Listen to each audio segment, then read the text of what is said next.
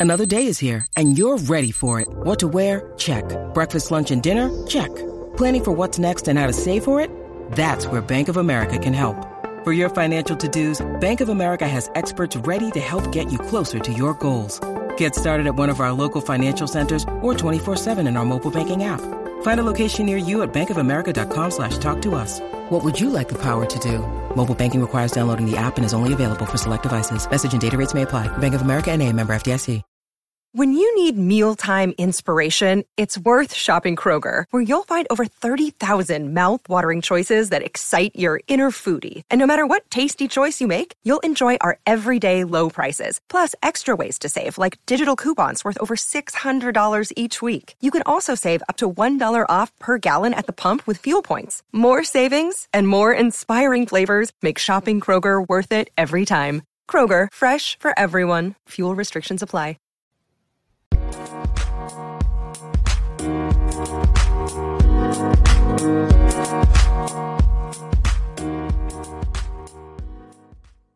Welcome to another episode of the Inspire to Fire podcast. My name is Chris and I'm your host. This show is all about inspiring you towards financial independence.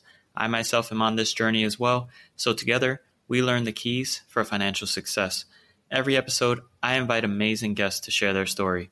And today, we have Paula Pant from affordanything.com. We're going to be going over some interesting things such as exploring an alternative definition of financial independence. A lot of us in the FIRE community are familiar with the traditional definition of financial independence, which is 25 times your annual expenses, meaning once you've accumulated 25 times the amount that you spend a year, you are able to withdraw 4% at a safe withdrawal rate, uh, which is things that we've gone over with J.L. Collins, for example, or Jeremy from Personal Finance Club. But we will definitely dive more into that into future episodes. But that is the traditional definition for financial independence. However, Paula has a different definition for financial independence and one that I actually agree with more. So I'm excited to share that with you. She's also going to be getting into her 1% challenge, which I think is amazing. It's a way to save more slowly but effectively. So I can't wait to share this with you. Paula always brings quality to anything she does, and you can see it in her podcast, you can see it in her blog, even her emails, which I've subscribed to. I know what type of person she is. She's financially independent, she's built a business, and that's why I'm excited to have her on the show. But real quick, right before we get into that, there's a couple things that I wanted to mention. First, if my voice sounds different, it's because I finally upgraded the audio should be sounding a lot better, so hopefully you'll enjoy it. Unfortunately, I didn't have the microphone when I interviewed Paula. However, in a couple of episodes, that audio should align. I'll be using this new microphone, which is hopefully better audio quality. And the other thing I wanted to get into was I wanted to read one podcast review that just jumped out at me, and, and I really appreciate it. Any review that I receive is absolutely appreciated. So if you haven't reviewed this show and subscribed, please do that. That shows me that you're getting value from the show, which I really appreciate, and, and that's what I do this for. So this podcast review is from Iman Rashid, and she writes, Getting your life on track, simple. Chris provides such a great intro and understanding of FIRE and how you get your life on track to achieve your personal and financial goals.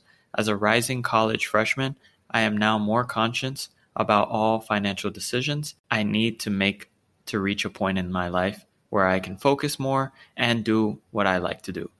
Amazing show, and its website complements all that you learn. Thanks, Chris, for sharing with everybody. No, thank you, Iman. And if you want to support the show, I'd really appreciate it. Again, subscribe and leave a review. A couple minutes, but it makes my day.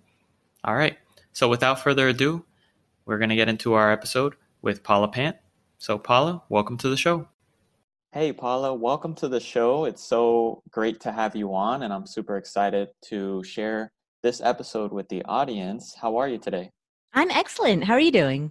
I'm doing well, as well as we can be doing in this crazy 2020 year of ours. I know exactly exactly yeah i think i think any anyone who answered in the year 2020 the answer to the question how are you doing has just got to be like well i made it another day you know Right, right. like emotionally psychologically like i i'm um one day at a time well, this is a an awesome day to have you on the show and share um, your journey and what you can bring to the audience in terms of financial independence. So I'm excited. And so this show is all about financial independence. I love to talk to people about where they're, you know, if they're starting their journey, when they're they're on their journey, or if they've reached financial independence. Um, usually, that would mean that you've reached the standard normal definition of 25 times your annual expenses, which is what buyer number is. Um, but you have an alternative definition that think you think would more accurately describe financial independence. Is that right? Yeah, I do. So first of all, the the reason that I don't like the 25x your annual expenses or or any number x your annual expenses, the reason that I don't like that framework is because your annual expenses are going to change throughout your life. Um, and sometimes that'll be as a result of choice or preference. Sometimes that'll be as a result of necessity. Um, your medical bills might rise. Your family might grow or shrink. Even even something as simple as the property taxes where you live might spike. Yeah, I mean anything. Um, in, including things that are outside of your control can cause your expenses to change either to increase or decrease. You know, a lot of people mistakenly assume that expenses only go up over the course of a person's life, but of course that's not true. They go up, they go down. Maybe you have certain medical bills right now that you won't have in the future.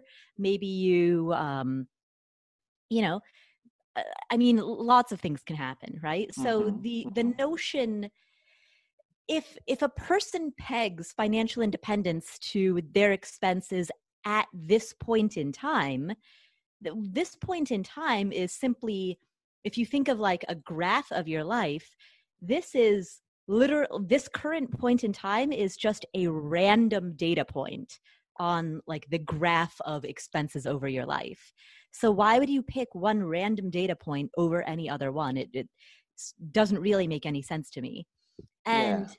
and given that expenses are always in flux what that means is that um, rather than trying to create the sense of fi out of some um, false precision you know i think i think a more apt definition of fi is having enough money that it could create a basic safety net underneath you, 'cause sort of what, what people refer to as lean fi, um, having enough money that you could have at a minimum a lean fi lifestyle um, if you needed to. And that doesn't mean that you have to live a lean fi lifestyle, but you could you essentially i see fi as as a safety net like we live if if you live in the united states you live in a nation where there's not much of a social safety net. So Mhm. i see fi as you building that safety net for yourself regardless of whether or not you choose to ever fall back onto that safety net. You at least have it constructed. Yeah, yeah, and and I think it makes a lot of sense because um, from what from your website, it you know what if I could read it actually, it says financial independence is the state in which your potential passive income, typically through investments, is enough that you could make decisions from a place of hope and desire rather than fear or obligation. exactly So, exactly and I- so yeah, Um, if if you don't mind, I'll break that down a little bit. So the Mhm. reason that I say, um, so the reason that I say financial independence is when your potential passive income. The reason that I use the word potential there is because you might have set up streams of passive income that you don't uh, that you reinvest you know that you don't harvest so for example if you have a whole bunch of index funds but you're not drawing down on those index funds at a 4% rate or a 3% rate, you are just re- allowing them to reinvest and continue growing. Well, you have the potential passive income from them, but you're not harvesting that. Similarly, if you have rental properties and you're not harvesting that rent money to live on, you're just reinvesting the rent money. Again, you have potential passive income. But a lot of times, people, especially people who are outside of the fire movement, um, you know, they're really surprised when they find out that you might have rental income that you're not living on and they're like wait what what do you mean and it's funny because like nobody is shocked if you have index fund dividends that you're not living on so he but all of a sudden you transfer that same mentality to a different asset class and the expectations change which is yeah. which is strange you know yeah. Uh, so so that's why I say potential passive income. Like there is no requirement that you're harvesting that passive income. You can certainly reinvest it. There's you're you're not you're not not FI for if you choose to reinvest your your gains. Mm-hmm. Um, so potential passive income, and then I say typically through investments because in the FI community that that's you know how anecdotally that's how i've seen the majority of people derive their passive income but it doesn't necessarily have to be through investments it could be uh, through a business that you own. Um, so, for example, let's say that you own uh, a bunch of vending machines or you own a bunch of laundromats and you have managers who manage the day to day of it and you receive residual income from that you know that's that's an example of passive income that comes through a business that you own that is very hands off that other people manage mm-hmm. um, anecdotally that seems to happen less but it's certainly a very viable way to reach FI Mm-hmm. So, um, so typically through investments, and then is enough that you can make decisions from a place of like hope and an aspiration and desire rather than fear.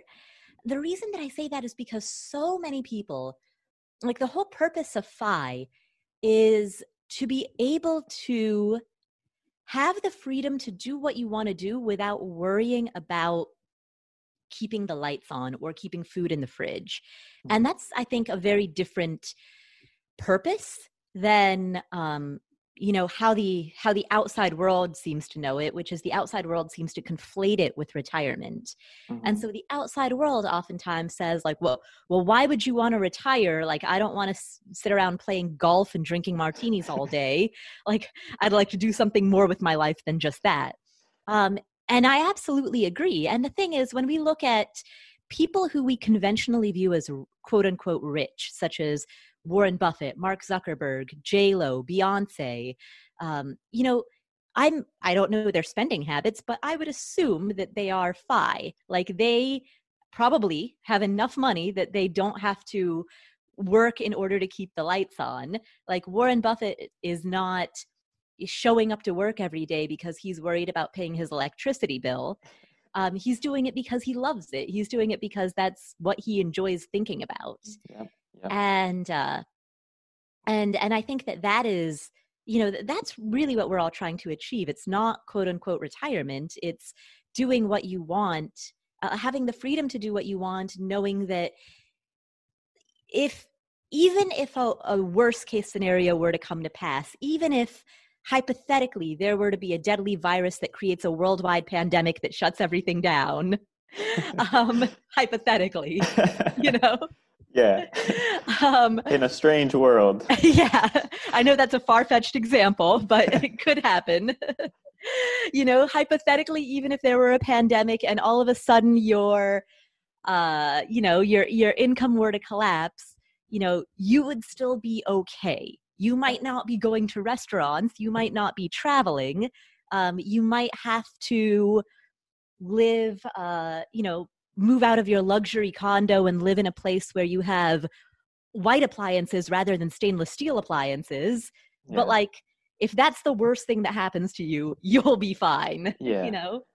And and i think that is super powerful because um, a lot of people get caught up with the fire movement and they focus on that re and they just and that that to me kills me when i see somebody make that argument and it kind of just uh, takes the focus away from what i feel like is really important and mm-hmm. they focus on not wanting to you know why would i want to retire at 40 i want to do more and etc like you just mentioned. So it's more than just that and i wish that year well yeah. yeah i wish there was more focus on that fi like you're placing um, in this example. Um, and then you so you were you practiced what you preached in that sense and you decided to take that into your own life design your own life in that way um, mm-hmm. become put yourself in a place of financial power um, so how did you start like what's your journey like and what would you give uh, what type of advice would you give our audience in terms of starting from from the very beginning? Sure. Well, so I I sort of accidentally built FI before I really even knew what the concept was. Um, again, because I wasn't thinking about quote unquote retirement, and I wasn't aiming for some, you know, like an arbitrary metric like 25x my expenses. I was just I was coming from a place where I was just thinking about building a safety net for myself. Um, and so, so my journey, I finished college. I graduated from college in 2005, and I went to work. Um, my first job out of college, and my only job, uh, as it turned out, um, only time working for somebody else as a as a full time W two employee. Um, I worked for a, a, newspaper, so I became a newspaper reporter straight out of college. Uh, it was a very sm- it was not impressive it was a very small newspaper we had a circulation of 40,000 readers um, and uh, my my starting salary was $21,000 per year. Um, that was in two it's in 2005 dollars. So i think that'd be the equivalent of making like maybe $25,000 $26,000 today. Okay. Um, yeah just adjusting it a little bit right? Yeah exactly.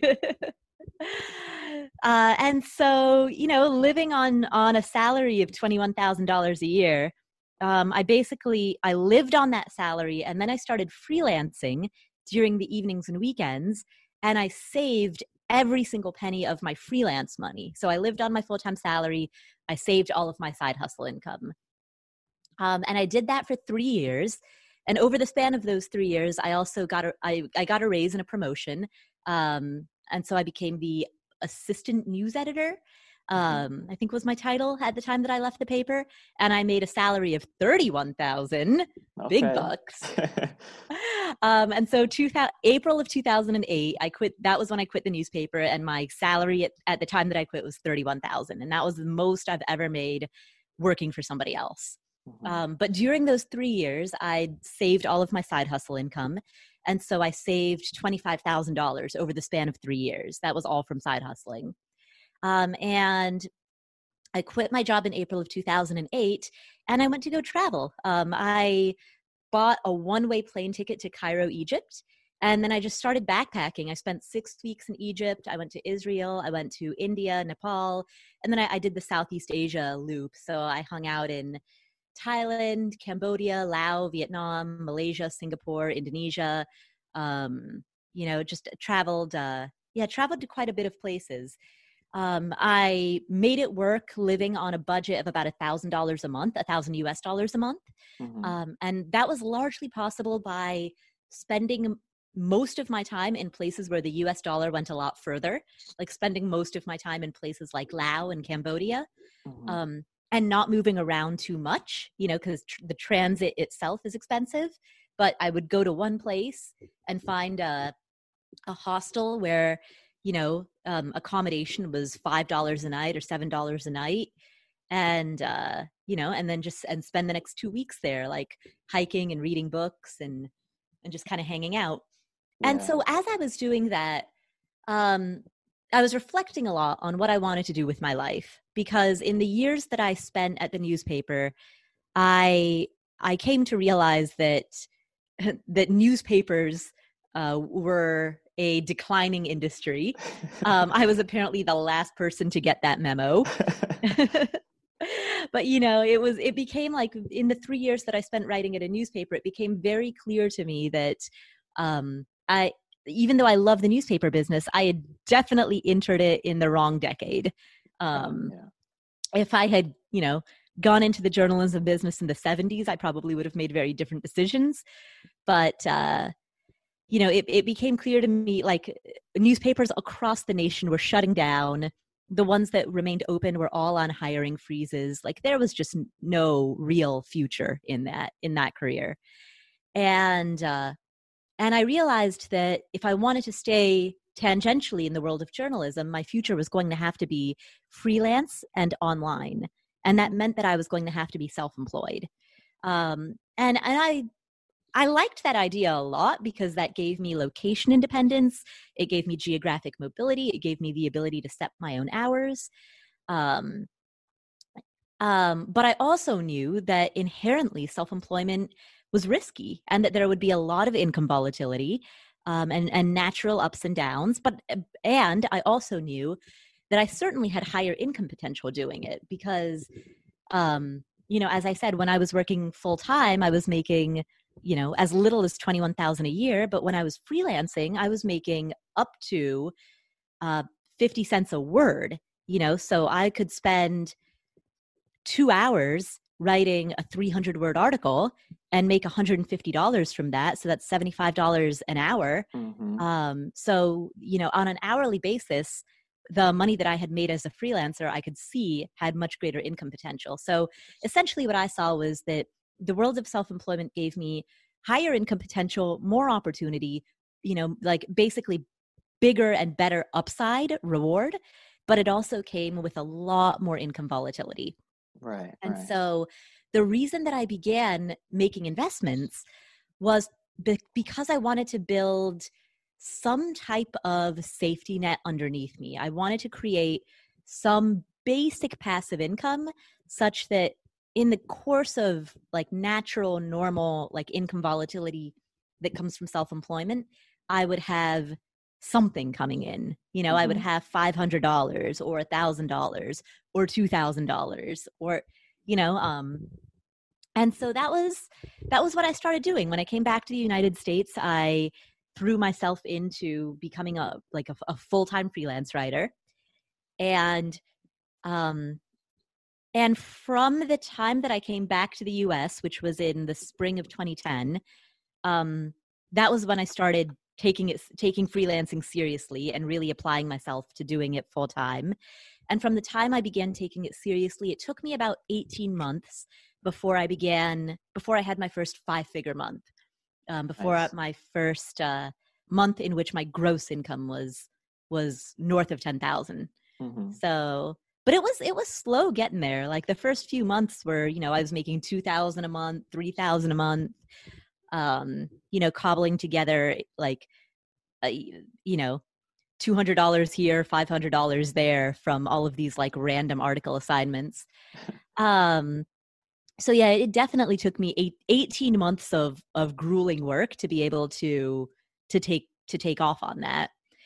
Um, and so while all of this was going on, I was renting, um, so I was living in a three bedroom apartment with there were a total of five of us um, living in a three bedroom apartment. So myself and my uh, partner at the time were sharing a room. And then there was another couple sharing another room, and there was one single person. So all of us were all roommates. And all of us as roommates were sharing this three bedroom apartment. And this apartment was inside of a triplex. And so my share of the rent was $200, like because five of us were splitting the rent. Mm-hmm. And there was also a triplex across the street that was for sale.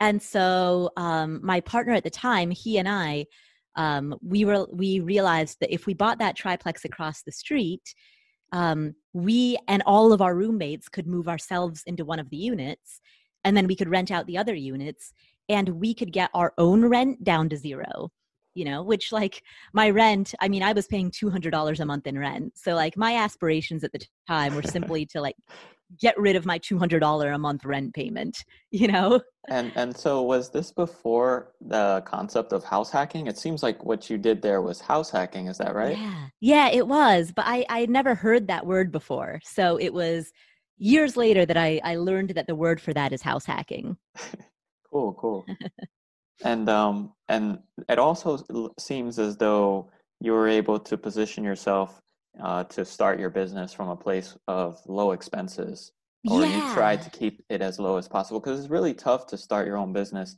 when your expenses are a certain level because as you mentioned the income volatil- volatility um, mm-hmm. just doesn't provide that security that you need yeah yeah exactly exactly so at the time that i came back to the US and started my business. Um, so my rent was 200 a month. Um, I had a car. The car was worth about $1,500 or so, but it was paid free and clear. My $1,500 car, like, nice. had it in cash. um, the car that I had, a quick tangent, the car that I had before that was $400. And when I tell people that, they're like, you mean it was 400 a month? And I'm like, no, no, no. I mean, it was $400 total. wow. And it, uh, and it the ran, asking price was 450, but I got 50 bucks knocked off. There you go. Nice. so yeah, so I had a car that was, you know, more than three times, almost four times more expensive than my last one. That's crazy. At, yeah, my fifteen hundred dollar car. So yeah, so Talk yeah, so I, I, I drove this fifteen hundred dollar car that that I had free and clear, and then my rent was two hundred a month, and then besides that, um, health insurance, which was at the time I was paying like one hundred and twenty a month. Like that was um, before the ACA, so I was just buying an individual plan on the open market, and it was a catastrophe only plan. So once the ACA started, health insurance rose. Now I'm paying like 300 ish a month for it. Mm-hmm. But at mm-hmm. the time, it was about 120 a month.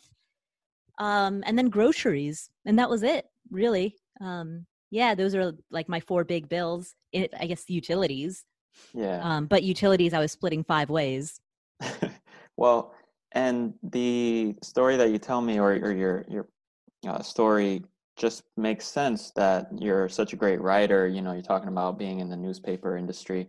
Um, I've read some of your blog uh, posts and they're fantastic. So, um, can you talk to me about building that passive income as a writer? Um, I know it could be done in several different ways, but um, you particularly did it as a freelance writer. And you talk a lot about on your blog articles about not competing on price necessarily, more mm-hmm. of quality and finding your own niche. Um, mm-hmm. I think that that can be applied to many different skills and anyone who's trying to be an entrepreneur. Um, so, how did you go about doing that exactly? Oh, so big time. So, the first thing that I would say is that oftentimes people have this limiting belief that writer is synonymous with doesn't make much. And and and I think that's true of a lot of creative pursuits like artists, you know. Um it people see it as synonymous with not making very much money and that is the first idea that has got to fly out the window because um like like i said it it took about 18 months to get there but after about 18 months i started making five figures per month um, so i became in in about two to two and a half years it, like that was when i had my first six figure full six figure year you know mm-hmm, mm-hmm. um and and a lot of people are shocked by that like you know a lot of people are like how do you make six figures as a freelance writer right. but the the way that i did it was um that I specialized in a particular niche because if I I knew that if I tried to write about anything, then I would ultimately write about nothing. Um, if I'm just a person who is, you know, who like whose claim to fame is that I think I can write, um, that's not really a specialization. Like, there's nothing that makes me unique if if that's all that I have to offer. But if I have specialized knowledge in a particular topic or area, then then that becomes unique because there are a lot of people who know about topic X and there are a lot of people who are good writers, but there are very few people who know about a given topic and also are good writers. Like there are very few people who are at the Venn diagram intersection of those two skills. Mm-hmm. And so that's why I encourage anybody who in any entrepreneurial career or venture to like narrow down and find a niche because um, there's that expression the riches are in the niches like when you specialize at the intersection of a you know of, of a couple of different things that becomes your unique point so I spent some time trying to figure out what I wanted to specialize in. Like I thought, well, maybe I'll be a wine writer. Um, you know, maybe I'll I like I, I spent some time trying to figure out what that topic was going to be. And I had a mentor that I'd met at a journalism conference who told me, you know, write about whatever you love to read the most. And as nerdy as it sounds, ever since I was in high school, my favorite magazine was always Money Magazine. Um, like I've always loved reading about personal finance. I read The Millionaire Next Door when I was in high school. Um, and uh, and I've just I've always loved the topic, and so I thought, well, if this is naturally what I love to read about the most, then this is what I'll write about. Mm-hmm. Um, and so I started. Um, I started by writing a guest post for budgetsaresexy.com. Oh, nice. Um, J Money, huh? J Money, yeah, yeah. He, he, I guess that was like my first. You know, it was so incremental. Like I wrote a guest post for him, and then I went to uh, this website about.com, which was owned by the New York Times. It's now referred to as thebalance.com. They've rebranded. Yeah. But uh, at the time, they were about.com. They were owned by the New York Times. So I applied to be their budgeting and personal finance expert. And as my like clip that I sent in, I sent them um, the article that I'd published on budgets are sexy. I sent him a PDF of that article, and and based on that, plus another guest post that I wrote for uh, for another personal finance blogger um, who I don't think even exists anymore, faithandfinance.com. Um, based on like those two guest posts that I'd written for two blogs, they hired me on as the budgeting and personal finance expert. Cool. And then once I had that under my belt, like once I could say that I was the personal finance expert for this this entity that was owned by the New York Times, that opened the doors to getting um, writing assignments from, you know, AOL Daily Finance and just a, a whole bunch of other publications. But then the the real money ended up coming from getting hired by small businesses that needed content on their websites. So like if you think of um, you know imagine an accounting firm um, based in kansas city or based in milwaukee right that is like a small accounting firm that has maybe two or three or four people working there mm-hmm. um, they have a website they need content on it so that they can be found through search engines mm-hmm. um, so they they need some content but they themselves are like accountants running their small business they don't have time to be writing blog articles so yeah. um, but they're like too small of a business to hire a full-time writer in-house so they want to outsource that um, that was where the real money came from because once I, I started getting those types of jobs and i began writing for um, like CFPs, certified financial planners, um, who needed content for their website. I began writing for um, fintech companies, so like financial technology startup companies that needed content for their websites. And they were almost all very small companies, fewer than 10 employees. A lot of them were fewer than five employees. A lot, many of them were even partnerships. Mm-hmm. Um, so, like very, very small companies that needed web content, didn't want to do it in house um, you know didn't have the resources to do it in house they needed to outsource that. That became like the real bread and butter of my operation and eventually i started getting so many gigs like that that i couldn't do all of the writing myself i couldn't do like both the management and the making. So then i began hiring writers to work under me and sort of transitioned from being a freelance writer to running a content marketing and management company. So wow yeah and it, yeah. it seems like it snowballed from there yeah. Um, I, I I'm glad you brought up uh, budgets are sexy because I hope to have Jay Money on the show soon as well. And he's just an example of what consistency can do. I mean, he's yeah. had his blog for how long? And I think he recently sold it, but he, yeah. he had it for years, and he was one of the first ones to start it. Um, so I think that that mirrors your example as well. Is that you know I'm sure all those breaks and on the way that got it to that point um, was you know prefaced with a bunch of work and and consistency and working on what you felt your strength was you know improving upon that and not a lot of people will see that consistent effort that you've put in but then they'll see the end result of you've built your business and the success mm-hmm. you know so i yeah. thought i thought that was important the fact that you highlighted that um, and then trans transitioning into just uh, how do you apply that in everyday life, like marginal gains. Um, you mm-hmm. do talk about the little things that you can do every single day that'll just get you to a better place. Can you expand upon that for us? Yeah, you know, a big part of my philosophy is is to be 1% better. And so like when I started blogging about personal finance, a lot of people would say like I just can't save any more money. Um, and so my challenge to them was, all right, tr- what regardless of whatever your savings rate it, rate is right now, just try to improve it by 1% per month. And that means for every $1,000 per month that you bring home, save an extra $10. So if you mm-hmm. bring home $2,000 a month, save an extra $20 this month. You know, if you bring home $6,000 a month, save 60 bucks this month, an extra 60 bucks above and beyond what you're currently saving. Mm-hmm. And that, like when you frame it like that, it, that feels very doable. You know, like, oh, okay, yeah, of course I can find an extra 20 bucks a month, you Definitely, know? yeah. Yeah. Um, and so so you start by increasing your savings rate by an extra 1% this month. And then next month you do it again. And then the next month you do it again. And if you do that consistently over the span of a year, by the end of the year, you're saving an extra 12% above and beyond where you were when the year began.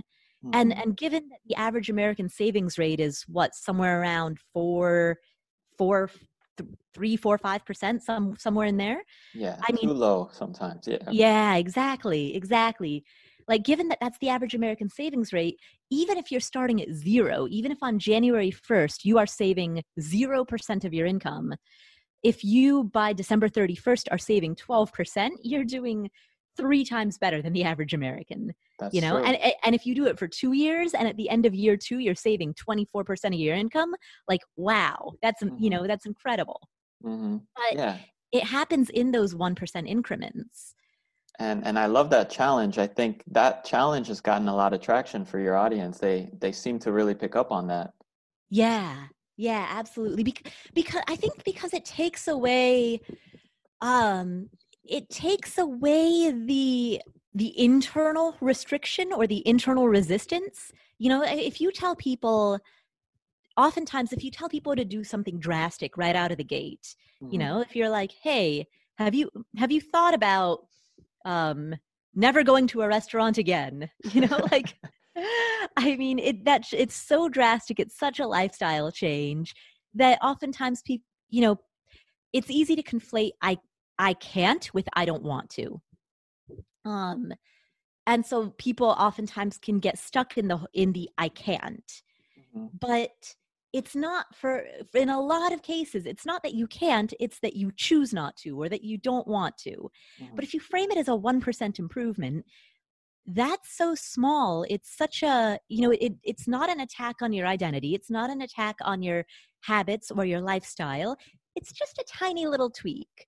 You know mm-hmm. 20 bucks a month for every $2000 per month that you bring home that's a bottle of wine you know? Um that's like if you have Hulu Plus and Netflix and HBO Now, you know, that's saying like, all right, do I really need all three of those or can I just just, you know, cut down to like one? Right, I'm, right. I'm only going to watch one at a time anyway. There's some overlap there. I would probably go for Netflix and that one. um, but yeah, I think that's so important. And, and personally, I didn't do the 1% challenge because I just wasn't aware of it, unfortunately. But for 401k contributions, I'm currently maxing out my 401k contributions, but I did not get there from one month to the next. I had to slowly start.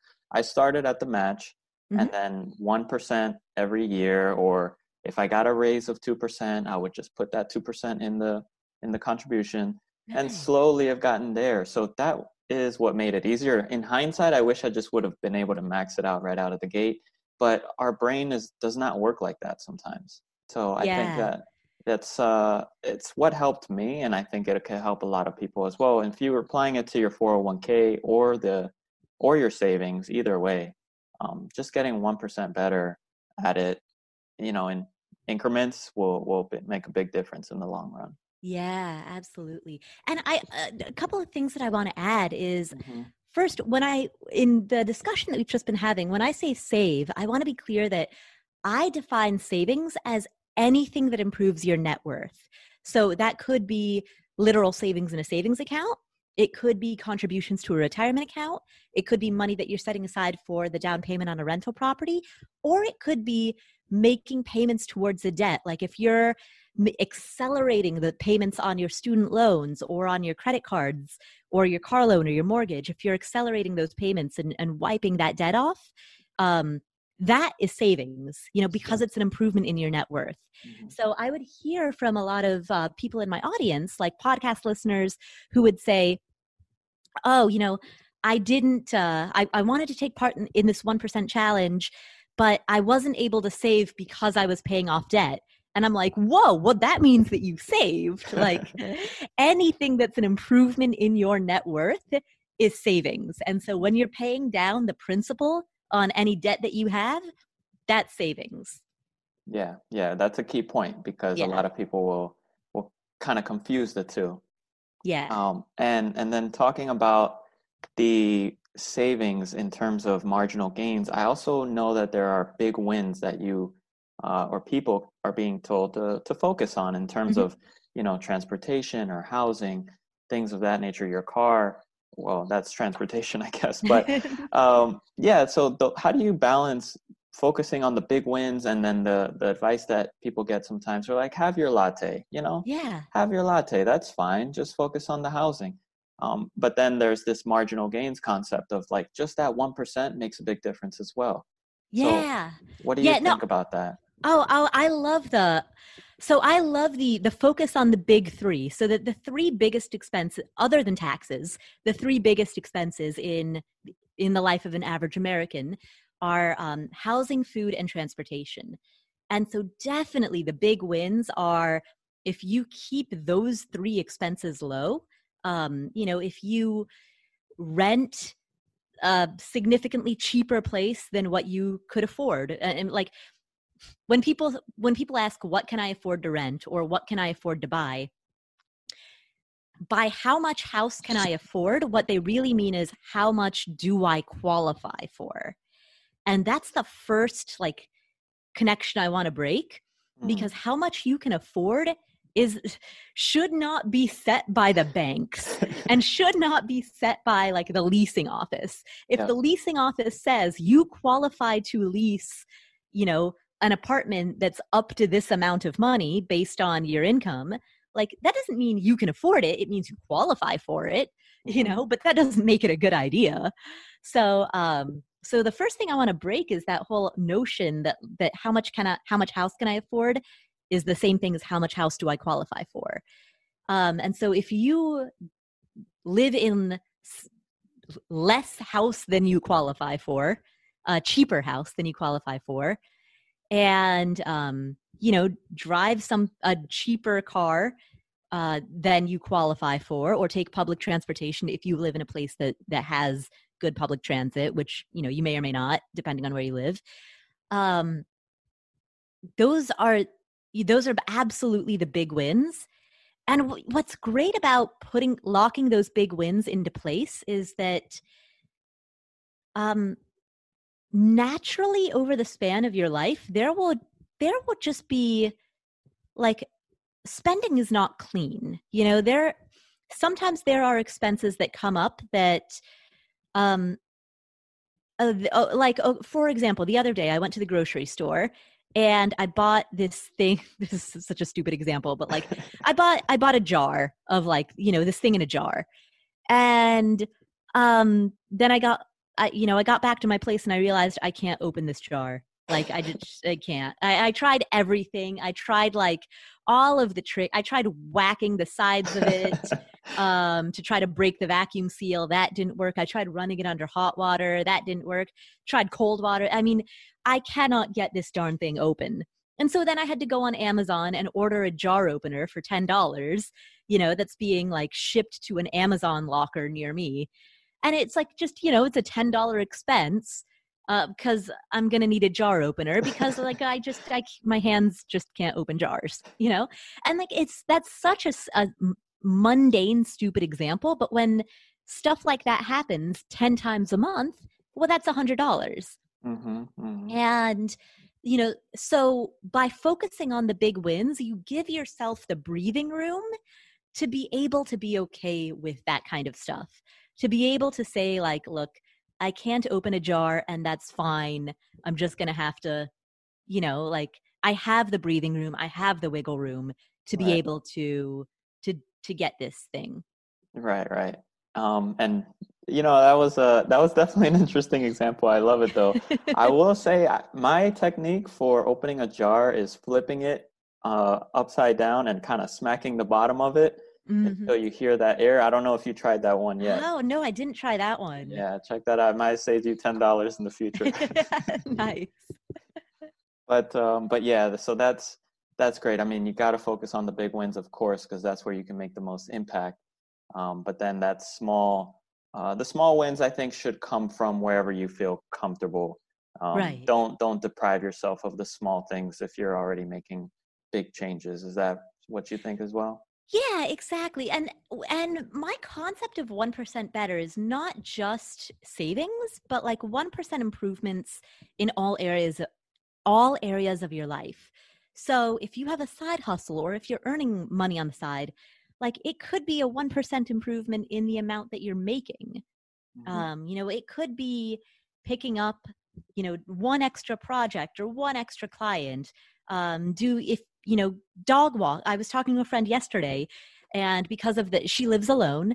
Because of the shutdown and um, and quarantine, like she's been very lonely. You know, living by herself. She hasn't had much social interaction, and so um, you know, I, I was at, I was like, why don't you get a dog? Like maybe that will help you keep you company. And she was like, well, I can't.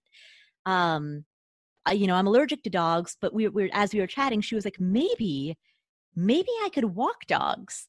You know, and that way she could be around dogs. You know, not enough that it would trigger an allergic reaction, but she could get a little bit more like social interaction and also it would be a little side hustle for her as well you know make make some extra cash For so like that to me is a perfect example of a 1% improvement in your income um you know and i don't know if it's literally 1% but you know it's it's that marginal improvement in your income maybe you're making an extra 30 bucks a week but heck that's an extra 30 bucks a week yep. um, and so the reason that I say that is because I don't when when people talk about 1% improvements, I don't want I never want to encourage somebody to, to get so granular that the quest to save money comes at the expense of their time, their energy, or their sanity.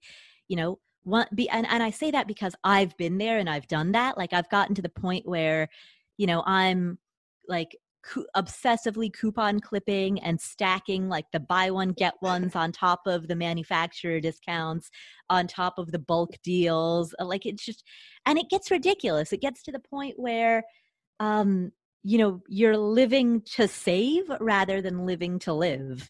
Mhm, um mhm. and and at that point you're really just chasing your tail. Like the the the incremental savings is coming at the cost of of time of mental bandwidth like cognitive bandwidth. There's only so much of that that we have.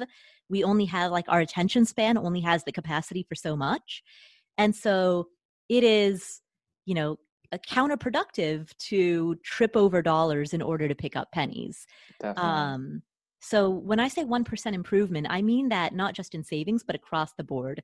That 1% improvement in how you direct your time, your emotional bandwidth, your attention, um, all of those things. Like, you know, that, that's where like the optimization can happen across all. And in order to balance optimization across all of those arenas, that like that inherently requires finding balance. hmm Yeah, and um, I want to summarize it by kind of having you discuss the mind the gap uh, phrase that you Mhm. talk about.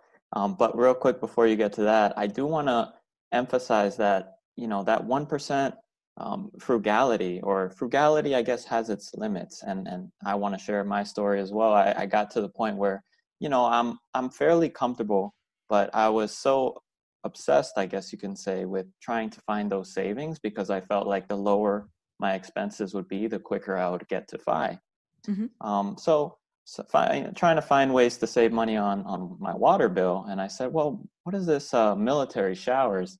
And so you know, it's when you turn off the water and you Mhm. soap up, and then you turn back the water, and then you you know rinse off, and then you kind of um, you turn it back off real quick. So that, in theory, will save you I don't know how many pennies a, um, a week or so. Mm-hmm. But yeah, it hit me once I had a full hair of, of shampoo and I'm like, and I've got shampoo in my eyes. It's, I'm in pain. And mm-hmm. I'm like, what am I doing? I, you know, this is something that after a long day of work, you enjoy your shower and uh, yeah. uh, it's relaxation. So I can afford those nickels or dimes that I'm spending on that shower and without uh, obviously uh, wasting too much water. But so that was a moment for me. And I, I think that everybody will eventually hit that moment mm-hmm. if they try to just focus on frugality and just trying to save as much as they can. Yeah. You yeah. Know? That shower, I love the shower example because uh, so what that brings to mind is um the difference between automating or systematizing ways that you save money versus like manually doing it. So, um, like with with the shower example, I, I had this issue with the rental property that I bought where the water bill was just it, it was like three hundred dollars a month, you know, for this triplex. It, it was super high. Mm-hmm. And so, but of course, I can't control the behavior of the tenants, but I can control the the the automation, the systems of the of the home. And so what I did was I installed low flow shower heads. Um, I put aerators on all of the taps. And the toilets at the time that I owned the triplex, at the time I bought it, were five gallon flush. And so I replaced the toilets with like, I think 1.5 gallon flush or something like that. Um, and so th- uh, through those automations, through like aerators on the taps, low flow shower heads, and water efficient toilets, um, that cut the water bill in half. It cut the water bill down to 150 a month, mm-hmm. and and the tenant's behavior is exactly the same. You know, their behavior didn't have to change at all, and so they get the same experience. Like they can stand under the shower and you know as, as much as they want. um, but because the, the systems are in place that naturally create that water reduction, mm-hmm. you know, it happens automatically in the background without like cognitive notice of it. And I yeah. think that's such a perfect metaphor for like how to build savings into your life in a sustainable way. The more you systematize it, the more you make it invisible and you make it hum in the background without requiring a behavioral change, uh, the better. Yeah, yeah, that it's true, and um, that's that was a moment for me. And then, you know, it brings up like the light bulbs that I've uh, changed around my house. That's an area where changing the light bulbs to LED, mm-hmm. I can use as much light as I want. It doesn't affect it, but in the background, I'm saving money. So, exactly. all great examples, and and it's so true. So, um, lastly, just to touch on and kind of bring everything together, um, if you can talk about mind the gap, what does that mean to you, and why is that something that you feel so strongly about? Oh, so th- so thank you for asking about that. So I, I love the notion of mind the gap, and it came about in the personal finance community. People often debate about whether it's more important to uh, earn more or save more, and there's sort of like the the two warring factions of the the fire community or the personal finance community that's you know like uh, one side says you know uh, saving more is what's important because you can you know earning more it, it's not what you earn it's what you save. And and then the other side says like no you can't frugal your way to wealth. Um like y- it might be that you have an income pro- you might not have a spending problem you might have an income problem and that's where we need a you know there's there's unlimited upside there. And so you've got these like two divisions. And um, so i sat back and i thought all right wh- wh- what are we actually trying to get to at the end of the day what's the goal here and the goal ultimately is to increase the gap between what you make and what you spend right and so that gap in between earnings and spending that gap is what we'd refer to as savings. But I'm not using the word savings because savings implies frugality. Um, it implies cutting expenses. So, so, in, so remove the word savings and just think of it as the gap between what you make and what you spend. Mm-hmm. And the goal is to increase that gap. And there's two ways to do that. You could either earn more or you could spend less or a combination of the two. You know, but the at the end of the day, it's growing the gap that matters. Thank you for for breaking that down. And Paula, you're a wealth of knowledge, so I really appreciate you joining the show. Um, is there anything that's coming up that you'd like to share with the audience? Um, so I'd say that the two big things. One is that I host the Afford Anything podcast, so I would definitely encourage people to check that out. Um, hit subscribe and and subscribe to the pod, the Afford Anything podcast. It's available anywhere where finer podcasts are downloaded. And then I have a free ebook. It's called Escape, and it is a a book. It's about a seventy page book on. It covers a lot of what we've talked about. It covers minding the gap um, and it covers how to how to get out of debt how to go out on an adventure how to be more entrepreneurial how to basically how to live an unconventional adventurous life that is debt free and financially sound mm-hmm. um, and so it's totally free and you can download it at affordanything.com slash escape all right well, yeah, definitely check that book out. It's free, as she mentioned. So, I mean, you got nothing to lose and everything to gain. Um, thank you, Paula, once again for joining the show. It, has been an absolute pleasure of mine. Oh, thank you. Thank you so much. All right. Till next time. Take care. So, I hope this episode was as useful to you as it was for me. If you would like to help the show, here's how you can do it. First, subscribe and leave a review on any platform where you listen to the show. This will also enter you into our giveaway where I announce a winner each episode. Second, share this podcast with a friend. Lastly, you can help me continue to bring you amazing content by becoming a supporter of the show. There'll be a link in the show notes below. That link takes you to anchor.fm forward slash inspire to fire forward slash support, and even a small contribution helps. As a thank you, I will send you all my fire resources and give you a shout out on the next episode. Until next time, thank you for listening and have a great day.